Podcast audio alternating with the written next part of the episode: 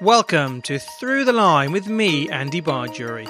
In this podcast, I aim to explore the hidden mysteries and science of marketing. By interviewing leading lights and top thinkers in the world of marketing and communications from both sides of the agency and client divide, I aim to shed a light in the areas where we can start to drive marketing performance.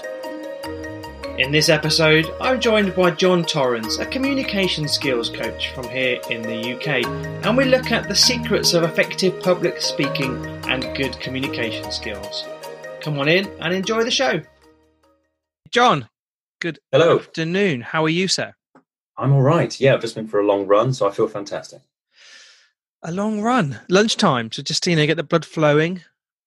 Why not? Living the dream. Yeah, I went out for 10k, so I live in Ely, just outside Cambridge, and I went and ran around some very muddy bridle paths. Very nice, very nice. Hmm. Well, look, John, thank you very much for coming on to the show today. I'm really pleased that you're here.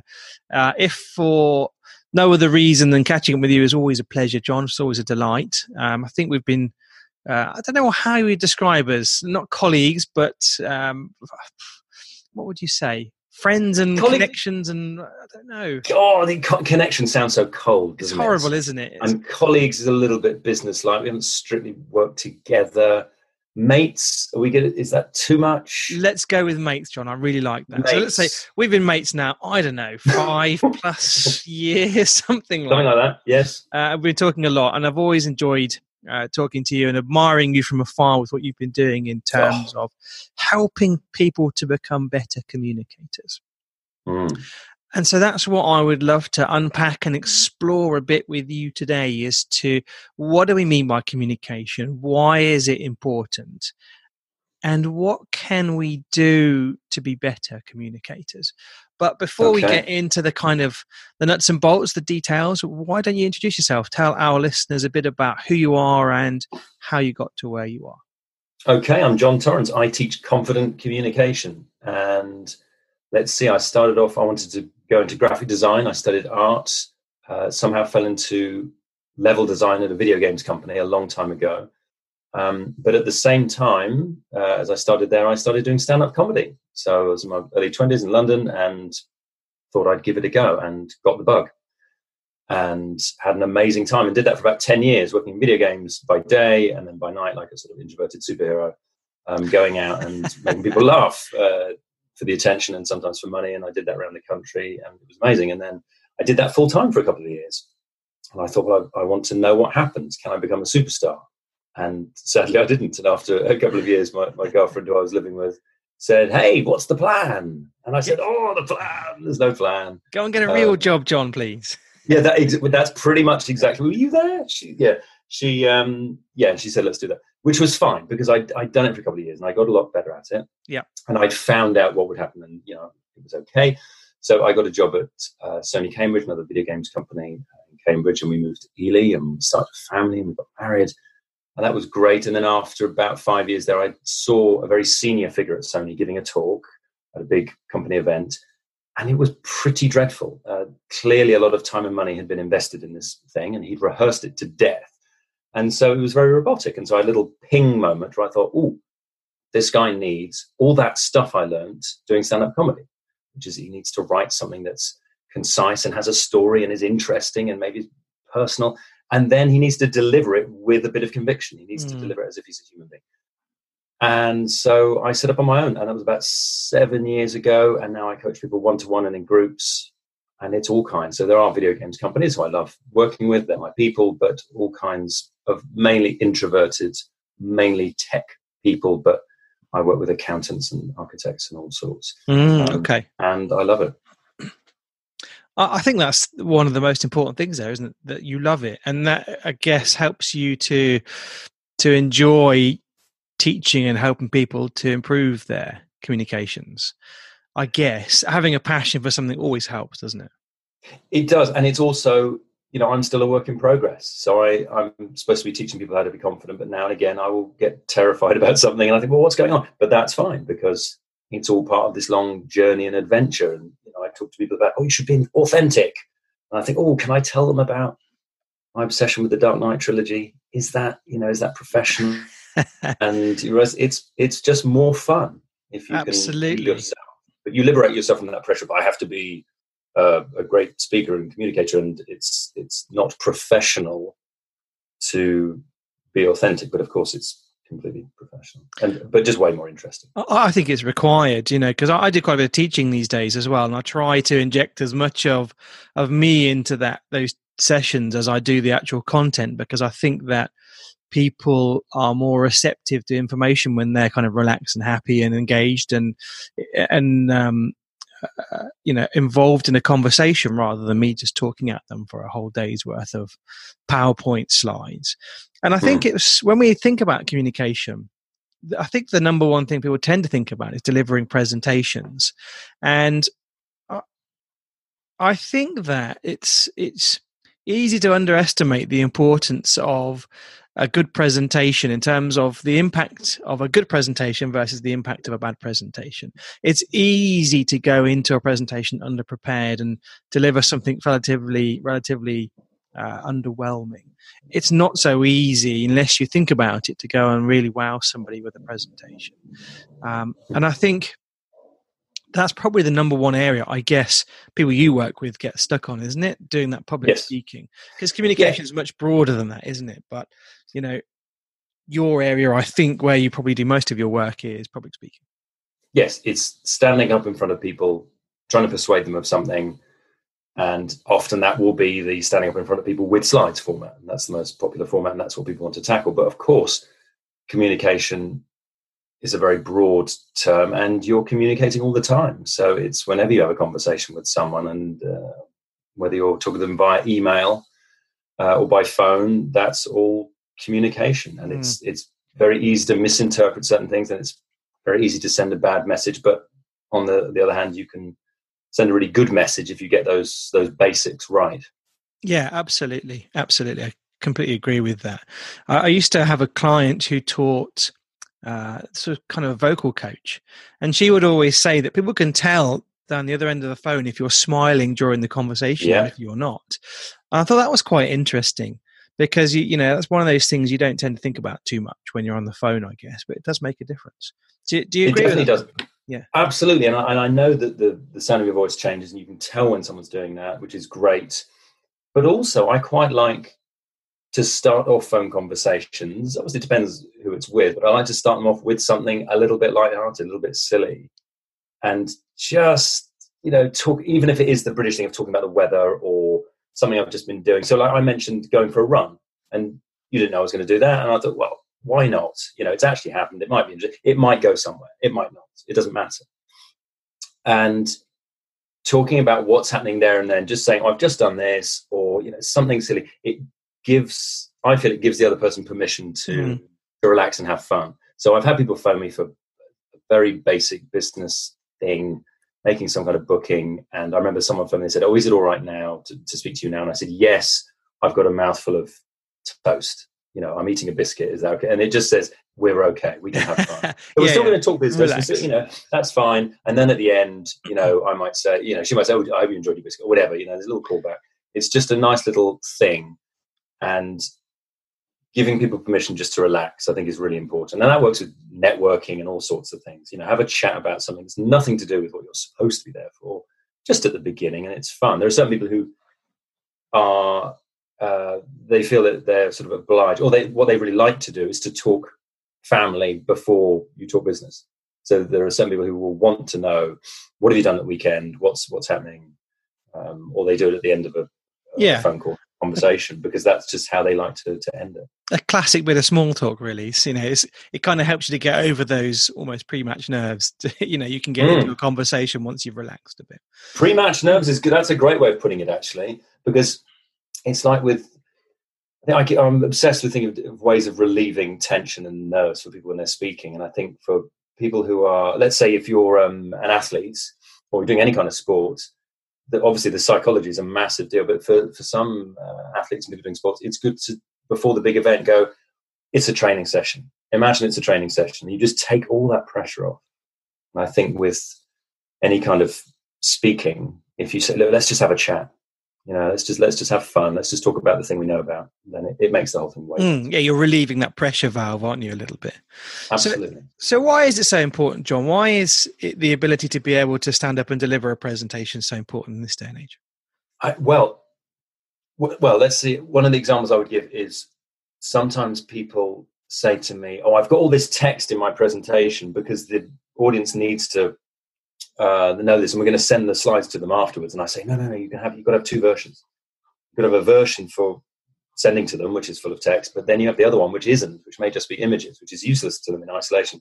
The whole point of having presentations, the reason we haven't, is because it's supposed to be better if someone talks to you about the subject.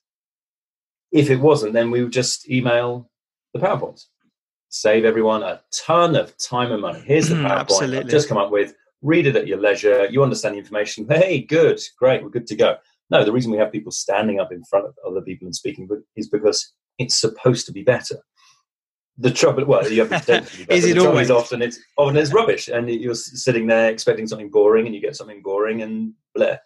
So it's persuasion. It's the personal aspect. That's the important thing. That's that's why we um, why we have presentations, and that's why people need to talk to each other um, using their voice rather than text, and that's why why it works. But it's important because it's about establishing trust. If you want to start off with someone in any kind of business relationship or any kind of relationship for that matter, you want to talk to them and find out what they're about. So I've got a video. I did a video um, a couple of years ago. I'd watched some promotional video for a book from some American guy. And he's evangelizing on this beach, and I thought that's cool. I want to do that. So I did my version, which is walking across um, Wandlebury in, in Cambridge, which is the only hill for you know for miles okay. around. Yep. Um, with someone for me, and I'm walking across a field, and I came up with what I thought would be something inspirational. And plenty of people say, "Hey, you know, I looked at lots of stuff, saw your video, and thought I want to work with you because of that video." Really? So that, okay. Yeah, yeah, and they specifically cite the video, and it's uh, was it two minutes, three minutes of me talking direct to camera, and it took loads of takes and tripping over and watching out for people with their dogs walking by and all that stuff. but it, you know, and I, I do find it painful watching myself on video. Um, but I think I can, everybody does that, John, don't they? It's it's horrific, yeah. But w- when I can force myself to do it, then I can see it's all right. Yes, and but that's the thing is the the benefit from it is always massive because you can see, yeah, actually that was okay. Like that's not really good, but that's good. So if you can force yourself to do it, the what I think is the pain you experience has a proportional benefit in learning. Yeah, I, I, think so. And, and, when you're practicing for a big presentation, you know, you're going to you're going to watch yourself a few times or deliver it a few times. If you can record that, watch it back, and look for some of the things that you're doing, and and spot opportunities to improve. There's always a benefit, isn't it? Uh, yes, yeah. You, as long as it's you know you're not getting more nervous by going oh look at the way i look or how does that yeah. it's well first of all you can get someone to do it on their phone. It doesn't have to be a camera and a tripod which is a yeah. pain in the ass and more pressure anyway. Yeah. And that you know you've got great quality um, video recording on, on, on any phone now. But the first thing will be those first few pointers which someone like me would point out which would be look the way you're standing is like this you know so maybe someone would be a bit stooped or have their hands in their pockets. You know, let's let's nail those things first of all. Really simple things. Let's yes. just sort those out. So you can do that really. You can if you can be bothered to record it or have someone record it and watch it back and see, yeah, okay, the way I stand there is stupid. Or there's a phrase that I say all the time, or I'm clearly speaking too fast. So people will yes. come to me and, and say, look, I've, I, I want to fix what I'm doing, but they'll already be aware and they say, I know I speak too fast. I go, well, guess what? You need to slow down. You know, guess what? That's, that's the, where we're going to focus. But, yeah, amazing. Um, yes. Next, uh, but you know that. But that's the that's and but that's the other thing with working with someone like me is it's making that commitment. And it's it's like if you book a personal trainer, yeah, maybe they're going to get you to do the things you know you should do, but you will have committed to it. Yeah. Okay. So you know, and it's it's bothering to actually do it. I think that's the thing with quite often when when you start out and doing public speaking, you might have to do it as part of your job. Uh, and it's when you get to the point where you're actually, I suppose, looking forward to and go and seek out opportunity to speak. That's where I think you start to see improvements because you're putting yourself in that situation. So I did a speaking training course a few years ago with a guy called Steve Trister, which was really good actually, really, oh, yeah, really yeah. good. It was a two day session. and we started off with he would record all of us. I think there was maybe seven or eight of us in the session, and he would record all of us doing a thirty second uh, presentation. And I, that 30 second presentation, I think I still have that somewhere because I look at it and it's just so painful. it's so uncomfortable. And I said to him at the time, How can you tell from 30 seconds what you need to fix in me in a speaker? And I think he said something like, I can see in the first 30 seconds there's already so much we can improve on. I don't need to see anything else. And it yeah. was the things that you just mentioned there, at least one or two, I think, the stance, for example. I stood there, not with my arms folded, but for some reason with one arm down by my side and the other arm across, holding it like I had a barrier for defense. I was protecting myself. yeah. And then I think the next thing was, and I still do this to this day, it's interesting what you were saying about people know they talk too quickly. For some unknown reason, I find it very difficult to stand still. I have to consciously make myself stand still when I'm doing a presentation. Otherwise, I will invariably find myself rocking backwards and forwards on my heels, heel to toe. I don't know why I do it. I think it's a. Yeah. A, a, reaction to the stress of being there in front of an audience. Um, and but I know these things now. I can work on them. I can look out for them which is really helpful for me as I go around, you know, speaking at events and conferences and things. But what are the other areas? So we've talked a bit about stance there. We've talked a bit about mm. speaking too quickly. What are the other things that, uh, I guess, the basics of a good presentation? What are the areas that you tend to find yourself mo- working most on with your clients? Well, generally, I start with the material because I think you need to have good stuff. Your delivery might be amazing, but if you haven't got good material, you haven't got good content, then there's no point. So I like to get that sorted first. And that will often involve having a good story, having something relatable, having something personable, keeping it nice and short. Everyone can talk about their particular subject for hours. It's yeah. choosing those particular bits which you think that specific audience will need and then we get onto the delivery. But I want to go back to that actually, you know, that, that first 30 seconds. I think that's that's really important, even though I normally do that at the end or you know later on.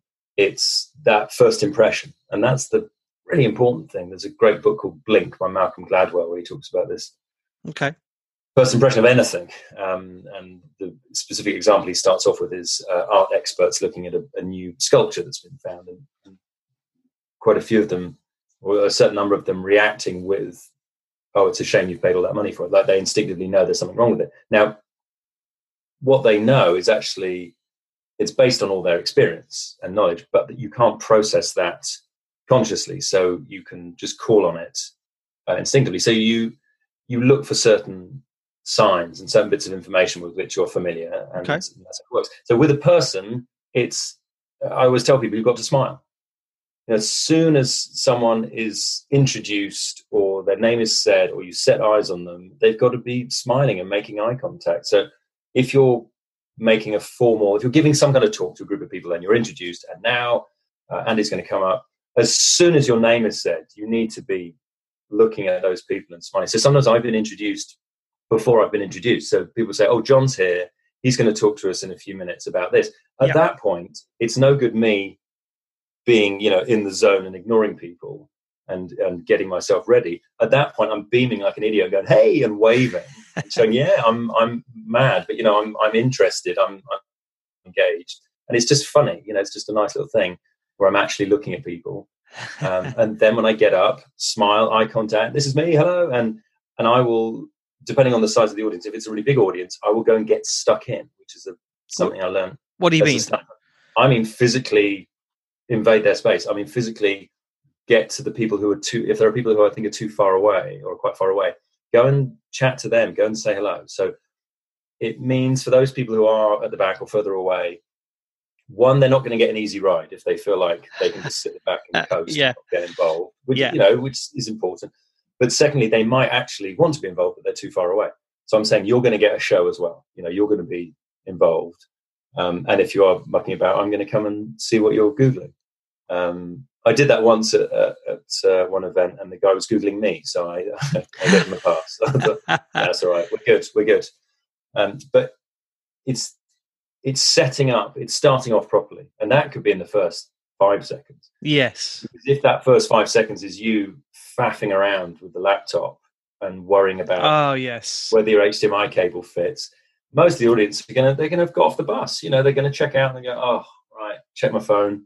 And they've already decided before you've done anything, you might have some Yeah. amazing stuff to talk about. They've already decided this is going to be rubbish, which is unfair. But I think that's one of the classic big mistakes you see people make is they they before their presentation starts they haven't made the they haven't made the preparation well enough to go there check that the event has their slides check they know how to use a click, clicker check that they know what's the deal with the microphone so Mm. that they do all that technical stuff when the presentation's due to start and it's a it's a terrible way to start a presentation isn't it and Yeah. and i think as well something there one of the things i always like to do is to get there a bit early so that uh when i go up on the stage i've already got one or two little friends that i've been talking to already Mm. so, I, so if, if I was talking to you beforehand, I would walk on the stage and I might even say, "John, how's it going?" or "Hello," ah, and then I've kind of got friends that I can pull into, and they're my they're my comfort, my safety blanket,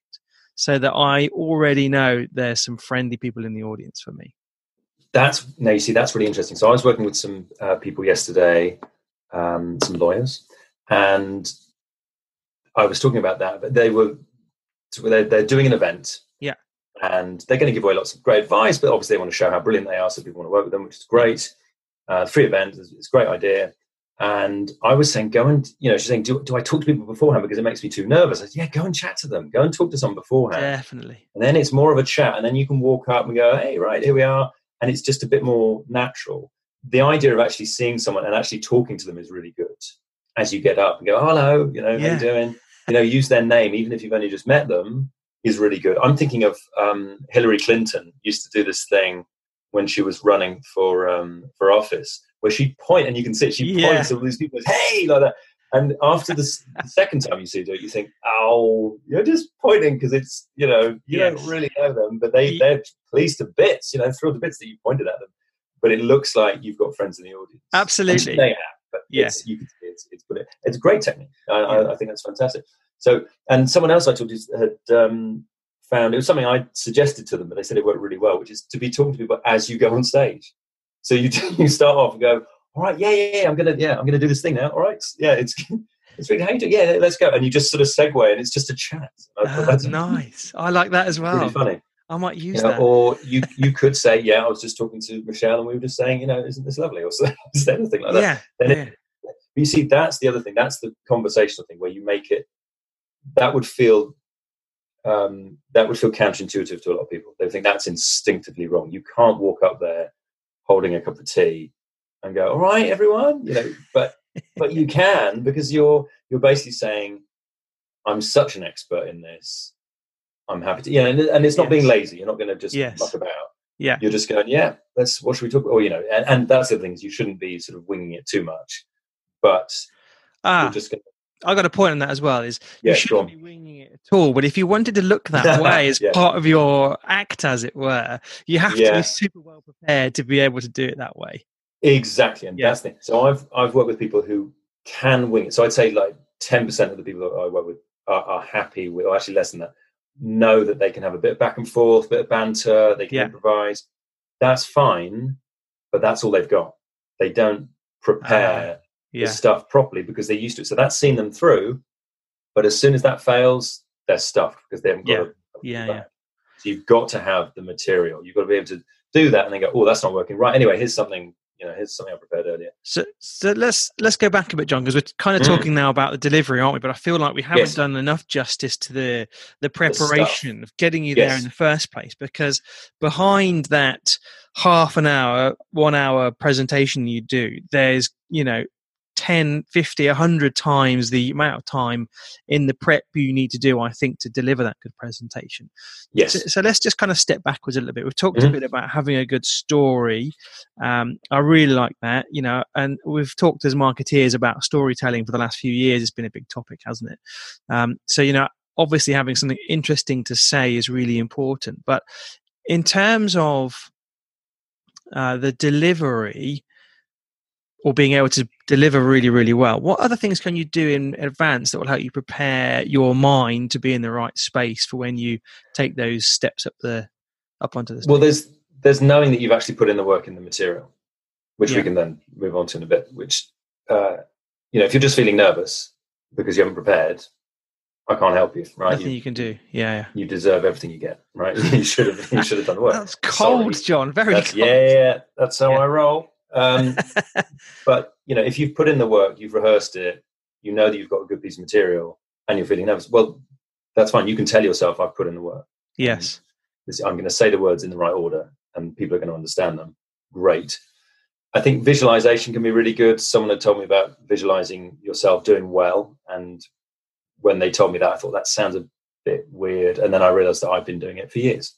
Yes. I think about Okay. the previous time I gave a talk or did some training, and we had fun. We had laughs, and Yes. Yes. you can your subconscious can be tricked very easily by visualization because it doesn't know the difference between real and imagined events. So you can program your subconscious with anything. If you keep telling yourself I'm crap at this, which is a great British tradition of beating yourself up and, and Yes. you know, undermining your own credibility in you know, before you've even started, then guess what? Yeah, it's, it might not go too well. I have tons of people who get up and go, "Oh, sorry everyone, I'm rubbish at this. That, Oh, that was no. crap." You know, Yeah. and you know I'm really bad at this. And they sit down. and I go, "Actually, it's fine." you, you know, you, Yeah. you, you've convinced yourself. So your biggest opponent in the room is you Yes. telling yourself a negative story. So you need to remember, I've got this. I'm going to have a chat about the thing I know about. It doesn't have to be perfect, and in fact, it'll be even better if it's not perfect. Yeah. And I'm just going to go and have some fun. And you know the the possible downside to a conversational style like that, which liberates you from that pressure, possible downside is you'll finish and think, "Oh, I didn't say the cool thing that I'd rehearsed." Um, but the plus that completely outweighs it is everyone felt like they could relate to you, and you came Yeah. across as an expert. Yeah. Yeah. Do, Um, do- and so working backwards then rehearsal is the key before that that's the Yeah. step that most people miss out people don't rehearse yeah, they, they make all their stuff and then the first time they say the words out loud is on the day itself and they encounter all sorts of problems I- think that because we're all busy people these days, the danger is that you think by writing the slides that you've got the content ready, but Yeah. actually, what people remember more on the day not is not so much what you say, but how you say it. exactly and, So that's, the- the- The performance is as, important as the content. I think of the slide. definitely you you need to spend as much time each one needs to have the, the, the same amount of work put into it so that's what i'm saying with with the people who, who like winging it a little bit and interacting they they won't typically won't work on the material Yeah. but most of the people i work with will work on the material but not do anything on their delivery Yes. and they'll think oh well I'll, I'll make this great stuff i'll make great slides and no one will look at me but of course that's not how it works so you've got to work on both Yeah, I agree, and and actually, uh, I, I find that that helps me with my comfort levels in terms of getting onto the stage in the first place. Even though I rehearse my presentations loads, I definitely guarantee I will miss some points in the delivery every time, and where I plan to try and do something, even with a little tiny bit of humor, I'll miss that. But something Mm. natural will happen. Somebody will say something. And, and there's something natural that is actually much more entertaining than the kind of canned laughter approach you're trying to build into your slides. I Definitely. find that happens nine times out of ten. Well, there you go. See, so that's your that's you being able to react to something in the moment, which is a fantastic skill to have, and that's where the real laughs happen, where something that in itself isn't particularly funny is highlighted by, which is the job of the stand-up comic, is to point Yes. out all these stupid things that happen, Yes. um, and you point out that that thing's happened, and the fact that you've mentioned it makes it funny because it punctures the tension. So you might make a mistake, and there are two, let's say it's an obvious mistake. There are two ways of handling it. One is to go, "Oh no, this is a mistake. This is going badly," and to verbally tell the audience that this is this is going badly, or to smile at them and go, "Well, that's broken. Should have done that properly, shouldn't I?" Right, next one. yes. Basically says, "You're in good hands. This is what I do," and you Don't worry. Yeah. don't worry because they're looking to you for guidance on how they should feel about it emotionally. Yeah. So if you say to them, "It's fine," or you words that you know, or, or actions that, that show them that it's that you think it's fine, then they'll go, "Oh, okay, well, that can't be a problem then." Yeah. Yeah. Okay. And pretty simple, but it's it can be tricky in the moment to not highlight something. So it's like so the tech going wrong, like you said, you know, researching the technology. Uh, as soon as it goes wrong, you've got to ditch it. As soon as it becomes, oh, go and get the IT guy. Oh, Yeah. sorry, everyone. You know, people, oh, talk amongst yourselves. don't ever say that to me. I'm I'm good. No, how about you do the presentation, right? yeah, yeah. Just So you haven't is- got the slides, but you've learned That's your you've learned your content right. Let's Yeah. go for it anyway. Talk amongst yourselves might have worked. Anyway, don't, Yeah. don't get me started, Andy. Don't get me started. Whoa, whoa, Um, calm it, no, I, my, I down. think I got myself started there. Um, it's I- I want to go you've back. got, you've got to John. dig- Go Go on. on. Th- th- There's something else I wanted to go back in terms of kind of before we get Mm. to the day, day and the delivery. One Yes, thing, yes. Let's talk about because. I'm going to keep bringing you back here, John, till I get Yeah, the yeah, answer no, I want, man. I was trying to get back here, but no, I derailed myself. So, um, let me let me tip. let me tell you one as well because Oh, what I love, uh, Yeah. and I've used this. Is if you're speaking at a conference and you're nervous about it, the time to first experience the room in which you are going to deliver that presentation is not when you stand up in front of an audience. So the week before or a couple of days before, go to the same Mm. venue, go and Yep. stand on the stage, look around, you know, have a feel for the space, feel what it's like to be stood up next to the lectern and, and work out where you want to stand. Because then the next time you go up there to deliver the actual presentation, it's not new. You've got over that Perfect. first barrier. Perfect advice. And if it's a big conference, you just go and do that straight away. Go and stand at the lectern. They should have a sound check or some kind of check anyway. Definitely. But exactly, get up there because you'll find out a ton of weird things that will be quite disorientating. Yes. Which you don't you don't want them to be disorientating when you give them talk the talk. You want it to be disorientating Definitely. beforehand, and then you get used to it. So there'll be things like super bright lights, um, stupid little microphones on the lectern, uh, a difficult step, uh, a creaky bit of floor, just all sorts of weird stuff, and you just want to get used to that. And and big problems like you know that you can't see your notes, or there isn't a clicker, or it's a weird clicker, or you know I've seen people hold the clicker upside down and they're clicking backwards and, and it, things going donk donk donk over and over again. Like it's you know because they didn't and they didn't realize because it's a symmetrical clicker. There's no way for them to tell. Yeah. So you want to encounter all those problems. But you're right. You you get in there the day before, night before, or as you said, a week before. Get used to it and go. Where do I need to be looking? Right. There might be people who are miles away. There might be people who are above you. There might be people to the side or almost behind you. Give them a show as well. If it's a really big place, they might have a stage that's sticking out there. But here's the other thing: if you can get in there the week before, rehearse Aha. right? Have a run through, do a few run throughs, and the, the benefit there is, as you said, you'll it'll just feel better. But it means when you get up there, you go, okay, well, I'm sort of, I feel fairly familiar with this. Obviously, now, yes, there's maybe 400 people in here, but you will look more natural. You will look more comfortable because you'll just be moving around as if you're used to the space and not commenting like everyone else has on the creaky floorboard. You know, 'cause you just over Yes, exactly. For example. And you're not going, oh, look at this. You, you'll just be getting on with it. Another day at the office, you know what you're doing. And I think that makes a real difference. I mean, it's, I like to say to people, have you ever stayed at a nightclub until the lights come on? Right. There's a, there's a, you know, I, I, I remember doing that a few times and it's a chilling experience. But what it does Yeah. is it, it removes all of the, you know, all of the glamour, all of the, all the wonderful things that are there but you can do that with a room by going there when it's empty and you realize yeah it's not that big and all right there are a lot of chairs will be a lot of people but it's just a room I really like that, John. I used to work in the in a student union nightclub, and when the Ah. lights came at the end, it was like, wow, oh my god, what Yeah. a mess. that's right But right up until that point, it was great. You know, it was glamorous almost for a student union. But yeah, yeah, okay. Yeah. that makes a perfect Oh. sense.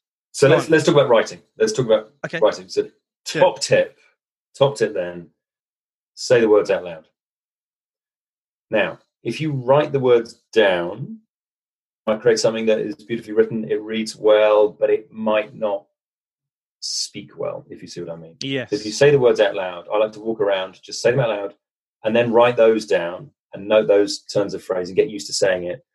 Then you do yourself a massive favor in terms of writing alone because yes, it's just going to be more concise. It's Yes. going to flow. You're going to have little nice little segues between each section rather than we must endeavor to overcome forthcoming challenges of the approaching year. That's all good English, but it's not how most people would speak really. So you say, next year, let's do it better. Next year, let's tackle these things head on. It, you talk how you would normally talk. I think you humanize it a bit. You know, r- cold hard writing is one thing, but when you're communicating person to person, as I think presentations generally should feel to be, then it's a different language, really, isn't it? exactly and the, the danger you can fall into with the with the writing writing is you create a speech you create something that as I say, it reads really well and it might be very good as a, uh, a, a political speech from 30 years ago but it's not it's not what people want to hear. No. In this particular place they just want you to talk. You've got you might have amplification it might be a small room so you can have fun with it.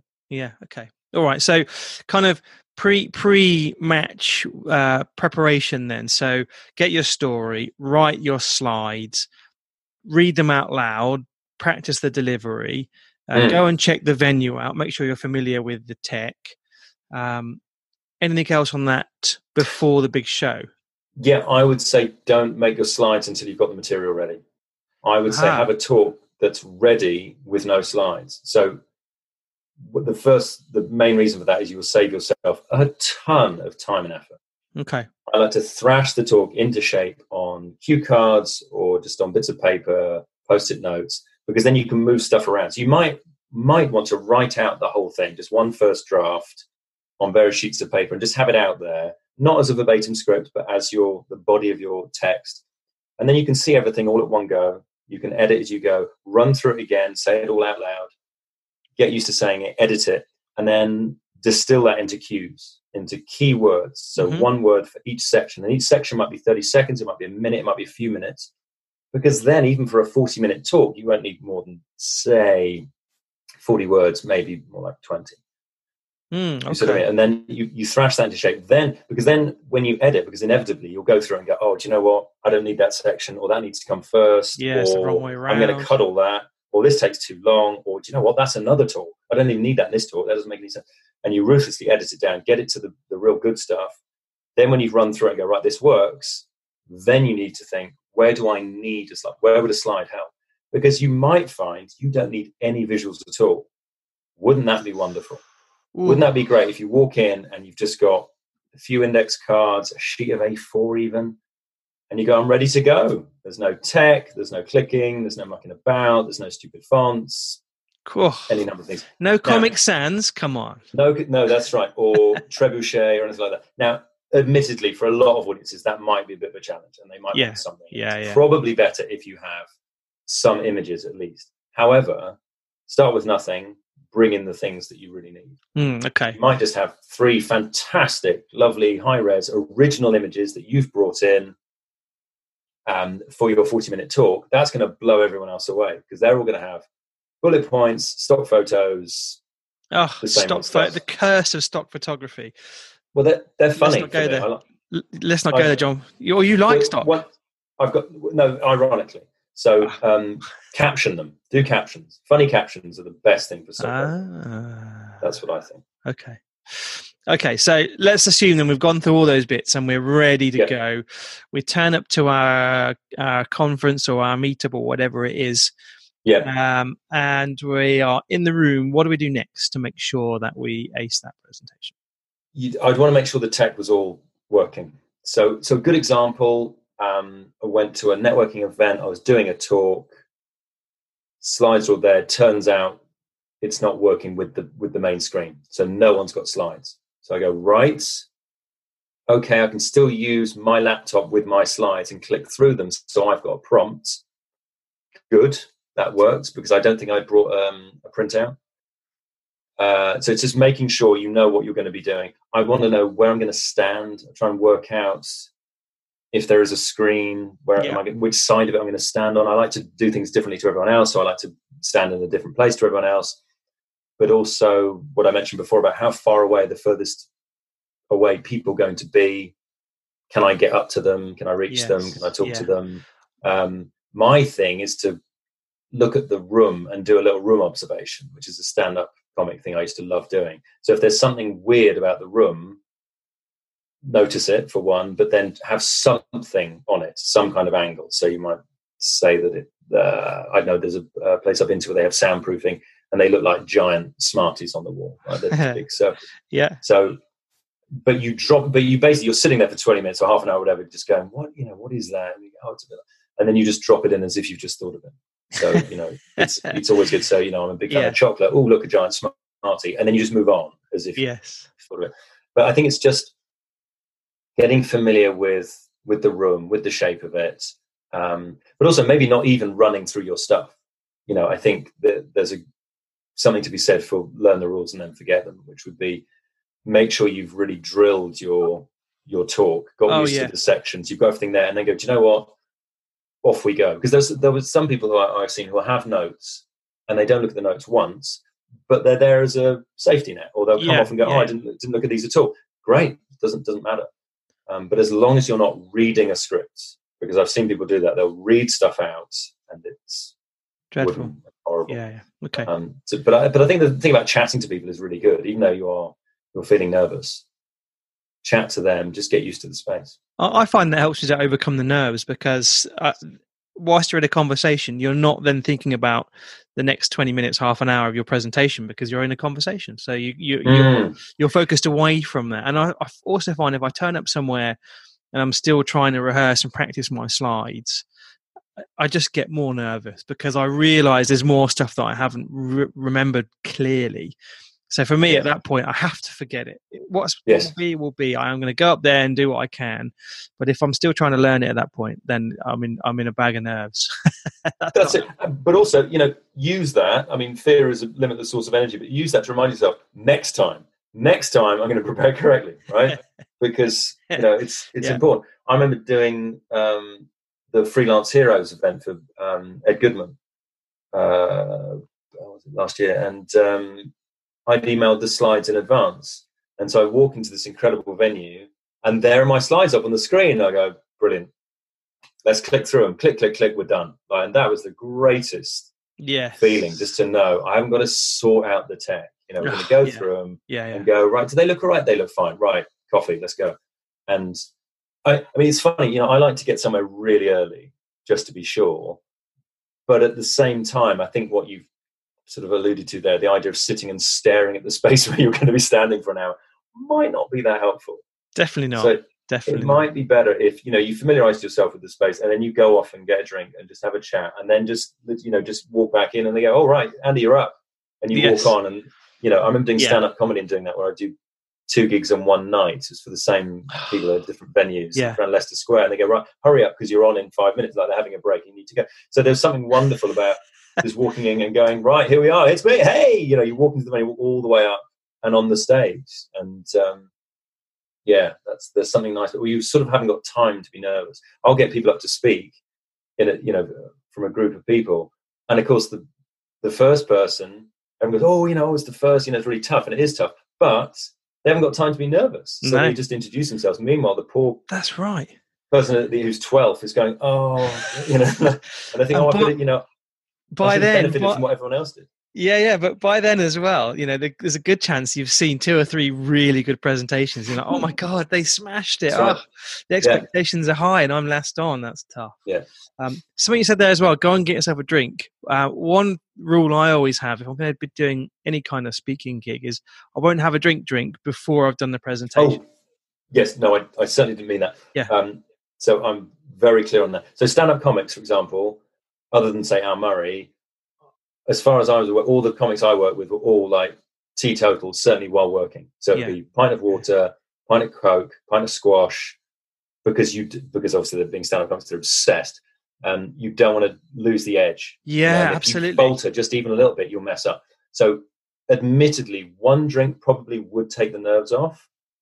But here's the Risky. thing: it's yeah. So first of all, it affects your judgment. You go, "Oh, that was good. I'll have another one," and then yeah, yeah. rocky road. But here's the thing: let's say you have a drink, people see your drink, and you make a mistake. What if, for a moment, they thought you were drunk? That would just be horrifically uncomfortable. Yes. So yeah. that's that's one reason for definitely not doing it. Um, but also, I remember talking to a student years ago who said, "Oh, what about um, beta blockers? You got beta blockers?" And I was like, what are you talking about? they were they were absolutely certain. Oh no, it's fine. Yeah, you could do that. No, you want to mess with your heart. How about you just get used to the speaking? It's the thing. It's fine to be nervous, right? Yeah. It's fine to be nervous. You should be nervous. Yes. You should be shaking a little bit like a leaf because this is important. Yeah. It matters. You don't know what the result is going to be. Good. You're a human being. I think anyone who's just completely relaxed with their heart going at 60 BPM before whatever resting heart rate before they go up, there's something seriously wrong. People have told yes. me, "Oh yeah, I'm completely confident. I don't get nervous." I think, I think the nerves probably help a bit. Yes, I think so. There's a kind of nervous energy that kind of I think gives you the the courage almost to go and do something. Mm. I've overcome this now. Oh, I've got on the stage, the first barrier. I'm now talking. Oh, right. I'm actually, I can relax a bit because I'm here. I'm doing my thing. I'm getting a mm. response from the crowd. No one's mm. yawning or, you know, on their WhatsApp yet. Uh, I'm doing okay. And that gives you confidence yeah. to carry on and, you know, deliver the rest of your presentation. On the drinking thing as well, though, I find, you know, a couple of drinks, I will definitely change the way I react with that audience. If there's some back and forth, I probably would say something a bit more, uh, no, a bit different, you know. And I don't want to risk yes. that. I'd rather stay yeah. sharp, stay professional. You know, uh, I, I much prefer to be sober as a as a judge when it comes to doing a speaking gig. Okay, so so let's th- let's just recap in terms of once we're there in the performance of the of the day itself. So we're going mm. to get there early. We're going to get comfortable with the stage, make sure the tech's okay. We're going to get up on the stage, potentially engaging with the audience members as we go. I love the idea. What did you call it? A room observation, giant smarties oh, yeah. That's just something. Gold. Yeah, something, something to break yeah. the tension and to get you into. Yeah. And then because you have learnt your slides and your content already, then the actual what you deliver should be absolutely fine. Um, is there anything else that you can think of that's kind of a golden top tip for people to take away? Um, here's, here's one thing I quite like, and I break this rule myself, unfortunately. But if you, this is specifically with slides, if you mention what's coming up on the slide before the slide comes up, then it feels like they're backing you up and they're illustrating what you're talking about rather than the presentation is the slides and I'm going to just talk about them. So I, I have used them as a cue, and I guess that's that's breaking this rule. But it's great if you say the next thing you want to talk about is delivery, and then you click it and it comes up, and then it's it's as if it's following you um, rather than the other way around. I like that, John. Yeah, it's following you. You're leading the slides. Exactly. Yeah, you know the content. The slides are just there for the audience to catch mm. up almost. here's, here's another thing, um, which is probably a bit more important, which is go with the flow. So there's a great quote from Eisenhower, who, as well as being the US president, just before that, uh, commanded some of the operations in Europe in the Second World War. So he knows what he's talking about. And he says, uh, I've always found uh, planning to be essential, but plans to be useless and I rather like that. I think the idea is put in the prep, consider everything that you want to happen, everything that might happen, have contingency plans, but then on the day, just go with it because you can't control what's going to happen. Yeah. You might have a load of great material, you've got 10 amazing sections you want to cover. At section three, someone goes, Oh, I want to talk about this, and it's section seven. You go, All right, and you know, you've just got to go with it. Yeah. Um, you can't tell them, I've put in all this work creating all this great stuff. You've got to go with it.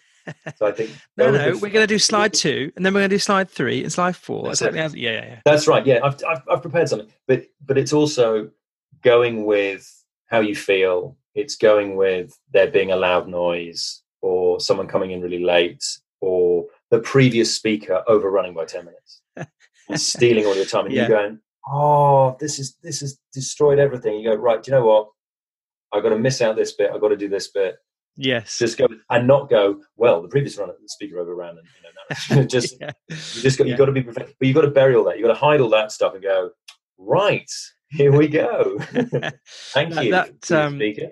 That, I love that quote. I'm going to use that, John. Um, yes. Thank you for introducing that to me. It kind of something reminded me that I did a presentation at um, a B2B marketing conference. I was going to say seven, six, seven, eight years ago, and just as I stood up, and I think I said maybe the first two or three lines, somebody in like row three stood up, picked up a coat and a bag, walked out and walked out of the room. Um, and uh, you know, at the time, I was like, "Oh my god, I've already killed yeah. somebody in the audience!" And out of nowhere, something came out of my mouth along the lines of, "Have I bored you so much already?" oh my god, brilliant! and uh, then we had a little bit of banter, and she left yeah. and it was great but afterwards i was like oh my god where did where did that come from you see you see that's really interesting so one way to play that is to completely ignore it yeah So the rest of the audience is like looking to you, going, "Is that okay? Is that okay?" And that you're you're ignoring it. Okay, we can ignore it. Yeah. Maybe it's not important. Maybe you know something about it that we don't. Doesn't matter. I would. What I like to do is you could do what you did, which is fine. Um, I find that if there's a particular word that I've used, I'll just refer to whatever the previous noun was and just go. And at the mention of tables, uh, someone always leaves. You know, just got you, got you. but um, but in a way, but it's funny, isn't it? That in a way, you sort of acknowledging it could be quite funny because you're just pointing it out and showing you're okay with it. But do you want to point it out and look as if you're wounded by it? Yes. Uh, or Well, offended? I was worried that it looked a bit confrontational, but I think, Yeah, uh, yeah, yeah, I got away with it. I think somehow just, and I think carried I think that sounds funny, Andy. I like that because Yeah. it's you're, but but you see, you're responding to what's happening in the moment, yes, which is good. That's that takes a lot of confidence. but but John, did, um, how long do you think it took for me to get invited back to speak at that conference again? Uh, Ten minutes. How long? Never have I been invited back. that doesn't mean you blew them away. You blew them away. They can't. they can't. They, they can't ever top it. It was that good. They can't top it. They can't Yeah. top it.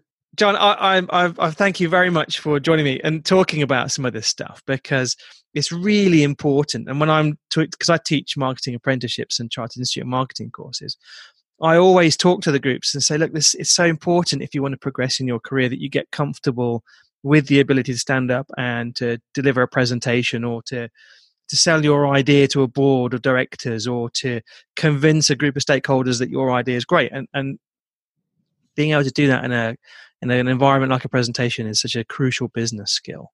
And I, and I think it's so important and I, and I love the fact that uh, good people like you John are helping others to improve their communications because when I did a communications or a presentation skills course I mentioned it earlier it was really transformative in terms of giving me the um, the the the ability and the the confidence to not just to present in a in a in a conference, but to do better in meetings and to sell ideas better. And it really helped me in so many ways um, that I think it's such an important thing. And and uh, Yeah.